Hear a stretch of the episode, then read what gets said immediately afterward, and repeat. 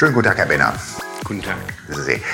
Ähm, Herr Benner, wir hatten uns schon vor einiger Zeit verabredet, nicht ahnend, dass ein Thema heute und gestern die Runde macht, das Sie schon deshalb ganz gut kennen, weil Sie aus Aachen stammen. Aachen liegt in der Nähe, also für diejenigen, die Aachen eher fern sind, Aachen liegt an der Grenze zu Belgien und Holland. Und daher kennen Sie auch das Thema Cannabis in Holland ganz gut. Ja.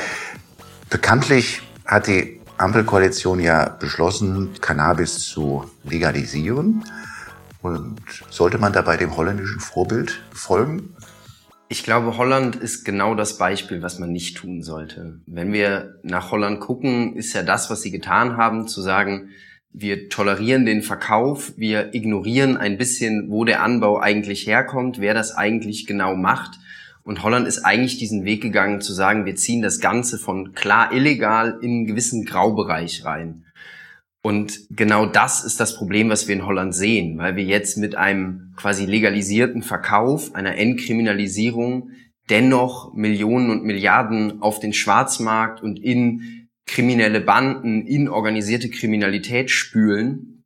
Und wir zum Beispiel bei De Vries ja tragischerweise sehen, was diese Drogenbanden auch an Holland für eine Macht gewinnen, die auch in diesem teillegalen Bereich des Cannabishandels involviert sind. Und deswegen ist unser Ansatz, dass wir uns gerade nicht an Holland orientieren wollen, sondern wir wollen einen neuen, einen Vorreiterweg gehen und wirklich die Cannabisabgabe legalisieren und im besten Fall eben vom Anbau über die Transportwege ein legales Geschäft aufbauen, wo organisierte Kriminalität nichts zu suchen hat und auch keinen Fuß fassen kann.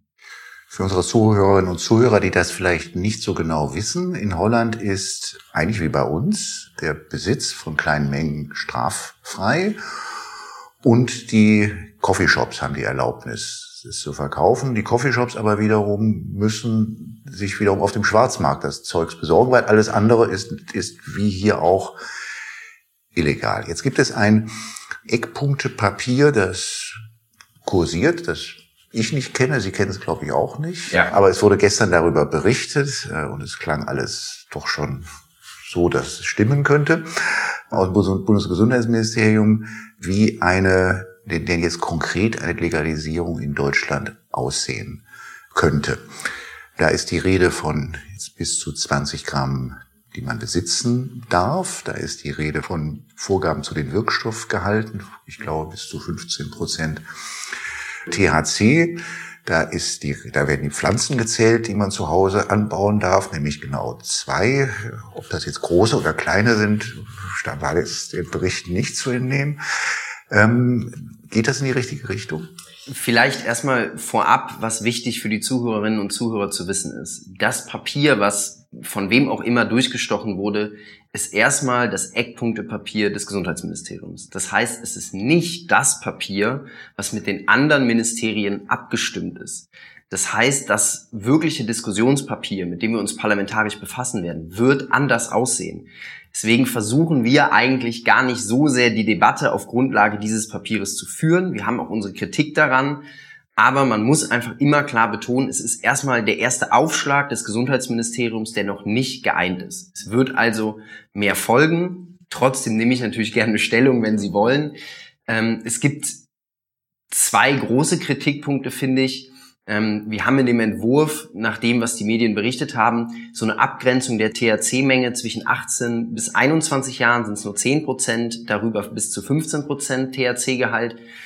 Generell sehen wir das erstmal kritisch mit Blick auf eben Jugendschutz, Prävention, Austrocknen der Schwarzmärkte, weil wenn ich für Menschen zwischen 18 und 21 ein bisschen eine wahllose andere THC-Grenze einführe, äh, wir die Befürchtung haben, dass sich diese Menschen vielleicht doch eher auf dem Schwarzmarkt bedienen, wenn sie äh, Cannabis haben wollen. Und wir wissen ja, dass wir auf dem Schwarzmarkt THC-Mengen von bis zu 25 Prozent, vielleicht sogar mehr mittlerweile vorfinden können.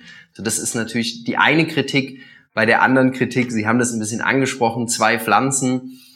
Das hätte ich gerne ein bisschen mehr ausformuliert, vor allen Dingen auch als Jurist. Was bedeutet das denn? Zwei pro Haushalt, zwei pro Person. Äh, wenn ich die zu einer riesen Hecke angezüchtet habe, überspitzt gesagt, ist das noch eine Pflanze. Denn ich finde ganz entscheidend bei diesem Weg, den wir gehen, ist Rechtssicherheit.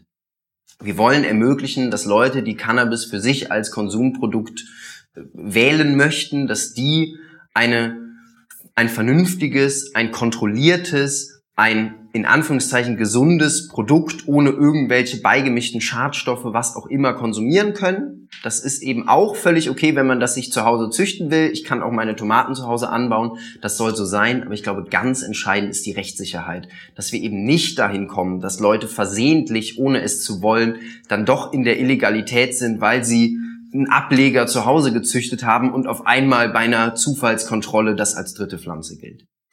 Das ist so die jetzt erstmal so die Konsumentensicht, also wie viel, wie viel darf ich haben, wie viel darf ich kaufen, wie, wie viel darf da drin sein an Wirkstoff. Das ist übrigens so für diejenigen, die ja nicht so bewandert sind. Das ist wie, wie mit den Zigaretten. In den Zigaretten sind ja auch so und so viel ähm, Wirkstoff und der Rest ist irgendwas anderes. Oder das ist mit den Pflanzen auch so. Da, da kommt diese, kommt diese Prozentzählerei her und wie viel darf ich anbauen. Nicht ganz so konkret war zu lesen bislang über den, äh, also über den Weg zum Konsumenten. Da heißt es in den Medienberichten, das solle alles lizenziert sein und es solle dann Geschäfte geben, die aber nicht in der Nähe von Schulen sind. Stand da schon so genau dann wiederum drinne. Und ansonsten dann eigentlich nur, was auch noch ein interessanter Punkt ist, dass es, dass in den Handel, es gehandelt werden darf nur mit Cannabis, das aus deutschem Anbau kommt. Was sind denn da, also das ist so noch relativ grob jedenfalls. Ich glaube, Apotheken standen auch. Noch Apotheken, dass man möglicherweise auch in den Apotheken verkaufen wolle. Was sind denn aus Ihrer Sicht so die wichtigen Eckpunkte für das ganze Thema Anbau und Handel? Ich finde tatsächlich, den Anbau auch auf deutschen Anbau zu beschränken, mag jetzt erstmal nach einem nationalen Sonderweg oder einem Abkapseln klingen. Ich finde es aber hier sehr entscheidend. Denn alleine mit Blick auf das EU-Recht haben wir das ganz, ganz große Problem der Warenverkehrsfreiheit. Nicht die Warenverkehrsfreiheit ist das Problem, sondern die europäischen Regeln, die zur Sicherung der Warenverkehrsfreiheit sagen, dass eigentlich ein Nationalstaat nicht generell verbotene Produkte erlauben kann, weil wir dann in einem in einer warenverkehrsfreien EU nicht mehr wirklich kontrollieren können, wo Sachen hingehen. Und deswegen, allein aus dem Punkt macht es Sinn zu sagen, wir garantieren, dass diese Produkte eben in Deutschland angebaut werden. Also wir setzen nicht voraus, dass große Mengen äh, grenzüberschreitend hin und her verschifft, gefahren werden müssen, damit es hier dann im Handel landet. Äh, und natürlich, wir hatten es eingangs gesagt, auch ein bisschen dieser Blick nach Holland. Wenn wir jetzt erlauben, die Produkte im Ausland zu kaufen, wäre natürlich das Worst-Case-Szenario, dass wir mit deutschem Geld holländische kriminelle Banden, die in Holland anbauen, querfinanzieren. Das wollen wir auch nicht. Deswegen da zu sagen, wir können es hier kontrollieren. Wir haben Behörden, die da sehr, sehr eng, sehr genau drauf gucken, wo das angebaut wird, wer das macht, wer ist da involviert, wie ist das mit den Mengen. Das kann man einfacher sicherstellen, wenn wir den Anbau vor allen Dingen für diese Vorreiterrolle, dass wir die Ersten wären, die es wirklich legalisieren in Europa, zu sagen, wir bauen es nur in Deutschland an. Das finde ich erstmal nicht, nicht verkehrt. Ähm, damit zu starten, ob man das perspektivisch anders macht, bin ich auch völlig offen. Und beim Verkauf ähm, gibt es ja immer diese zwei Argumente zu sagen, vielleicht bringen wir es nur in Apotheken, ist so ein bisschen die Extremposition, oder zu sagen, mit den Coffeeshops, also Geschäfte, die nur Cannabis verkaufen, überspitzt gesagt, ist ja eine viel bessere Lösung. Ich sag mal so, äh, dazwischen gibt's ja alle möglichen Schattierungen, wie könnte man es machen. Ich persönlich finde, ähm, dass es einfach eine Frage der Diskussion ist. Ich finde entscheidend, dass wir eine gewisse Kontrolle haben. Also, dass wir eine gewisse Mengenkontrolle bei der Abgabe haben, dass wir da Personal stehen haben, was eben nicht an Minderjährige verkauft. Und sofern wir das sicherstellen können, ja, dass damit eben nicht der Schwarzmarkt dann doch über Umwege befeuert wird, bin ich auch offen zu diskutieren, wie diese Abgabe stattfindet. Ähm, ich finde, dass das Modell in Holland, Sie haben gesagt, ich komme aus Aachen, ich weiß, wie solche Läden aussehen ähm, ist natürlich die Frage, will man den Konsum vor Ort haben? Will man, dass die Leute damit nach Hause gehen? Man will natürlich nicht so einen Laden neben einer Schule haben und dann ähm, die Joints auf dem Schulhof rauchen haben. Ich glaube aber, das sind einfach Debatten, wo wir mit den verschiedenen Interessen, ja, also dem Jugendschutz, dem gesundheitlichen Aspekt, der Prävention, der Frage, wo wollen wir diesen Konsum auch im öffentlichen Raum vielleicht sehen und wo nicht. Ähm, da werden wir eine Abwägung treffen müssen in der Debatte und deswegen bin ich sehr gespannt auf das Papier, was dann nach der Abstimmung der verschiedenen Ministerien vorliegt, weil das wird dann ja erst der Entwurf sein, wo diese verschiedenen Interessen berücksichtigt sind. Man wird ja auch Regeln schaffen müssen für die Lizenzierung jetzt nicht nur des Einzelhandels damit, sondern des Großhandels und des Anbaus auch wiederum äh, wird man ja das auch nicht alles jetzt völlig beliebig dem freien Spiel der Marktkräfte überlassen, nehme ich mal an. Ja. Absolut. Also wir werden wahrscheinlich ein, ein, das können wir ja gut in Deutschland, einen sehr bürokratischen äh, Prozess haben, äh, dem ein, ein Anbau, auch ein Handel damit vorausgeht. Und das ist aber auch richtig. Denn das holländische Beispiel ist ja wirklich das Extrem, der Extremfall von dem, wie man es nicht machen sollte. So ein bisschen die Augen davor zu verschließen, wo das Zeug eigentlich herkommt. Zu sagen, wir finden es okay, wenn ihr es konsumiert, aber wir ignorieren, dass es irgendjemand angebaut hat, dass irgendjemand es transportiert hat und den Weg, wie ein Produkt dann hinter der Ladentheke liegt. Und genau das wollen wir nicht machen. Und da ist, glaube ich, auch die entscheidende Frage der Kontrolle. Denn was wir natürlich auch nicht wollen, ist, dass Deutschland das Anbauland für Europa wird und das gesamte illegale Marihuana am Ende in legalen deutschen Anlagen produziert wird. Auch das kann nicht unser politisches Interesse sein und deswegen muss es einhergehen mit strenger Kontrolle, mit auch einer gewissen Eignungsprüfung der Personen, dass sie geeignet sind, dass sie nicht einschlägig vorbestraft sind und so weiter. Das steht noch nicht in den ganzen Medienberichten, aber ich gehe davon aus, dass all das Teil unseres Konzepts sein wird und auch sein muss. Also für die, für die jungen Juristinnen und Juristen der Hinweis, wenn die Regeln bürokratisch sind, sind sie kompliziert und werden sicherlich viel juristischen Beratungsbedarf dann auch wecken. Also vielleicht äh, als neues äh, Feld der Expertise dann sich schon mal auf das Cannabisrecht äh, dann vor, vorbereiten. Ich glaube, mit den dann anstehenden Genehmigungen und Lizenzierungen wird sich eine Menge Juristinnen und Juristen in diesem Land beschäftigen im nächsten oder übernächsten Jahr. Eine Frage noch zu dem Thema. Ich habe in der, in der Süddeutschen war ein Bericht, der mich ein bisschen stutzig gemacht hat gestern äh, Nachmittag. Da hieß es dann, also aus dem Gesundheitsministerium offensichtlich, im Hinblick auf die Dienstleistungs- und Warenfreiheit in Europa müsste man das in Brüssel dann auch absegnen lassen, weil das ist ja europarechtlich ein bisschen heikel, wenn man sagt, also hier dürfen nur deutsche Anbieter verkaufen, aber keiner aus, aus, aus Holland oder Frankreich oder Polen. Ähm, und für den Fall, dass man in Brüssel Bedenken habe, sei man entschlossen, das Ganze fallen zu lassen, das ganze Projekt. Ähm, muss man ein bisschen aufpassen, dass da nicht irgendwie sozusagen dann der Ball einfach Brüssel zugespielt wird und dann heißt es nachher, geht alles nicht. Ich glaube, wir müssen anfangen und so ehrlich sein, dass das Europarecht, was ich in allen Facetten unterstütze und äh, bewundere und glaube, was es uns wahnsinnig vorangebracht hat, bei dem konkreten Thema Cannabis-Legalisierung uns vor Hürden stellt. Denn, ich habe das eben schon mal kurz angesprochen, ich versuche es nicht zu juristisch zu machen, aber eigentlich sagt die EU, okay, damit wir einen freien Warenverkehr haben, gibt es gewisse Sachen, die ihr als Nationalstaaten nicht erlauben könnt. Waffen und Drogen fallen da eben drunter, denn dann kann man das in den verschiedenen Nationalstaaten nicht mehr kontrollieren. Das heißt, eigentlich haben wir uns darauf geeinigt, ähm, als illegal deklarierte Produkte nicht einfach nationalstaatlich zu legalisieren. Das ist das eine Problem, was erstmal die Ausgangslage ist der Versuch, dann damit umzugehen und zu sagen, okay, wir garantieren das, indem wir eigentlich ausschließen, dass mit dem Produkt kein Handel getrieben werden kann, weil wir es hier anbauen, weil gar nicht vorausgesetzt ist, dass man ins Ausland überführt. Das heißt, es muss auch eine Regel geben, dass die Ausfuhr des Cannabis vielleicht unter Strafe steht.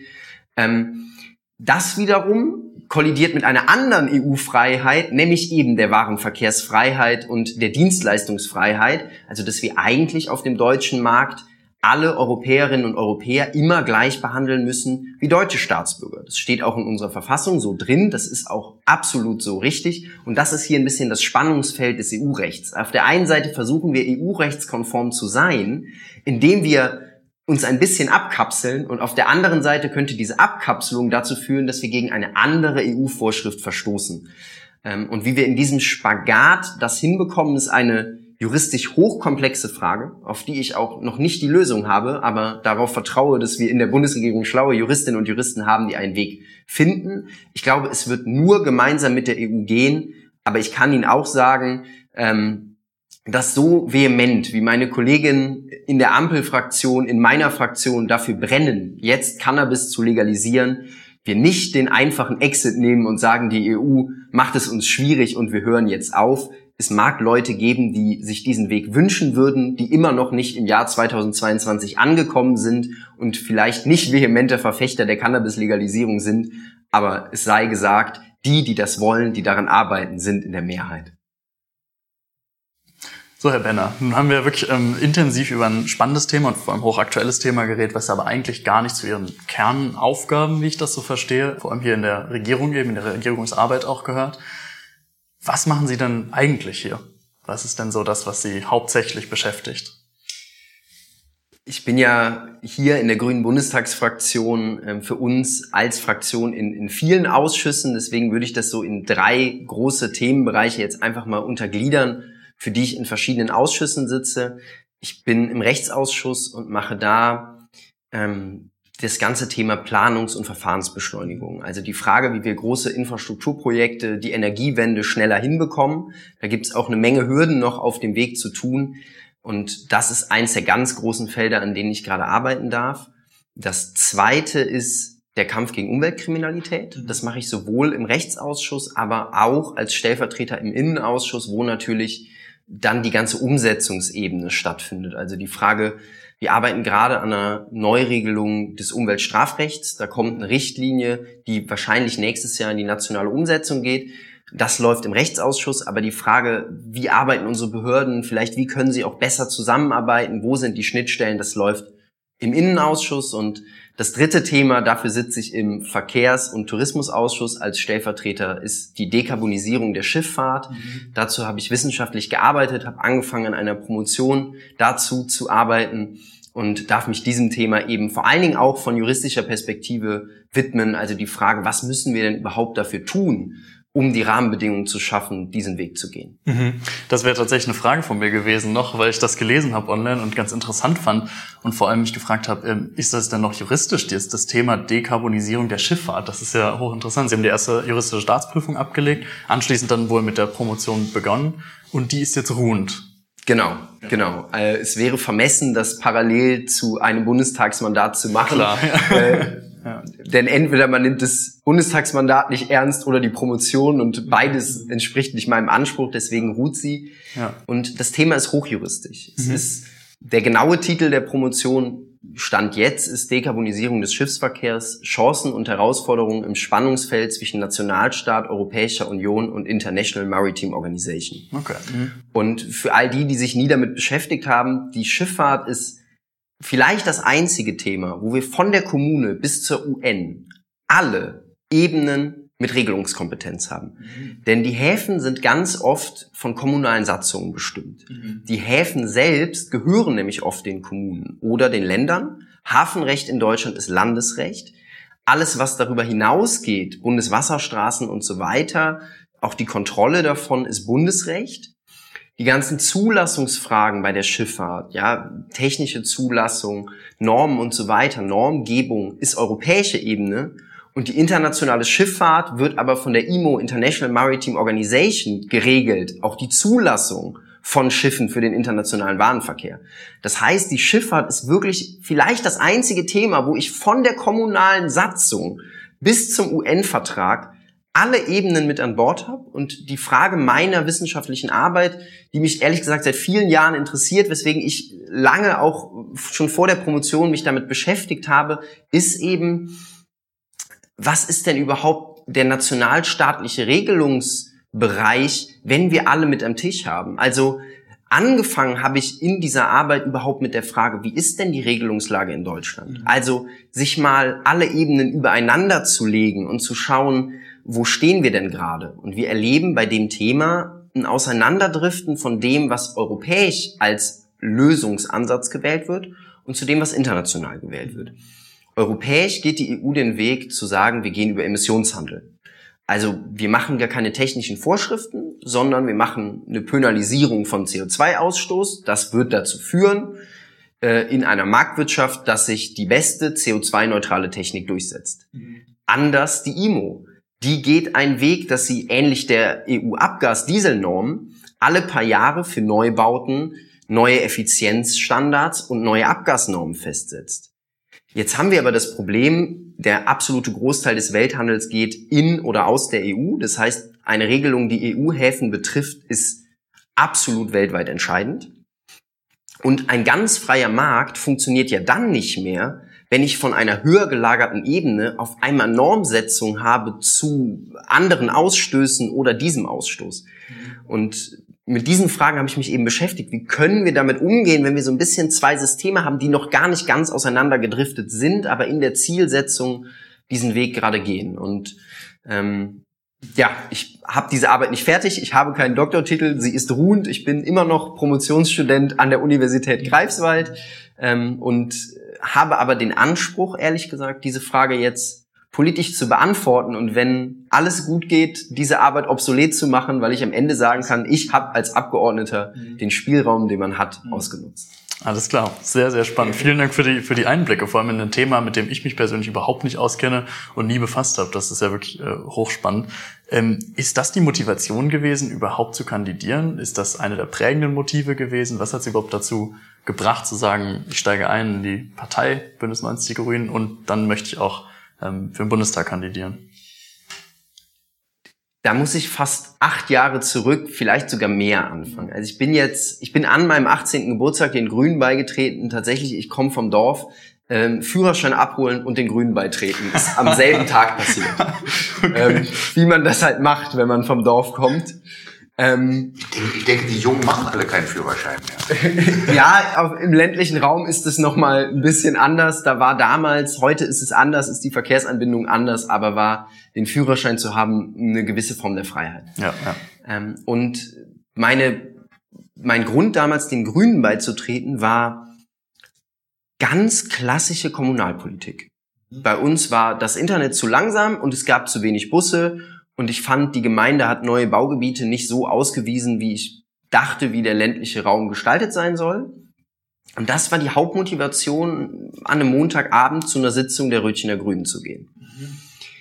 Wenn ich aber noch ein paar Jahre nach vorne gehe, habe ich mich zu dem Zeitpunkt schon viele, viele Jahre sehr intensiv mit diesem ganzen Thema Überfischung der Ozeane, internationalen Schutz der Ozeane beschäftigt, einfach aus Interesse. Viel gelesen, mir viel angeguckt, ähm, auch ein bisschen bei der Greenpeace-Jugend mal gewesen, ähm, bei Sea Shepherd mir viel angeguckt, was die damals so gemacht haben. Ähm, gibt auch viele Kritik dran in Klammern, aber ähm, also diesen ganzen Ozeanschutz begleitet mich einfach schon sehr, sehr lange. Und dann habe ich lange bei den Grünen angefangen zu versuchen, diese Themen zu ändern und man merkt aber ja, a schnell, die Welt ist viel komplizierter und es geht am Ende nicht um wie viel Busse fahren durch mein Dorf, sondern es geht um eine Frage von Mobilität, das ist eine Frage von Gerechtigkeit, das ist eine Frage von Zugang, das ist eine Frage von staatlichen Aufgaben.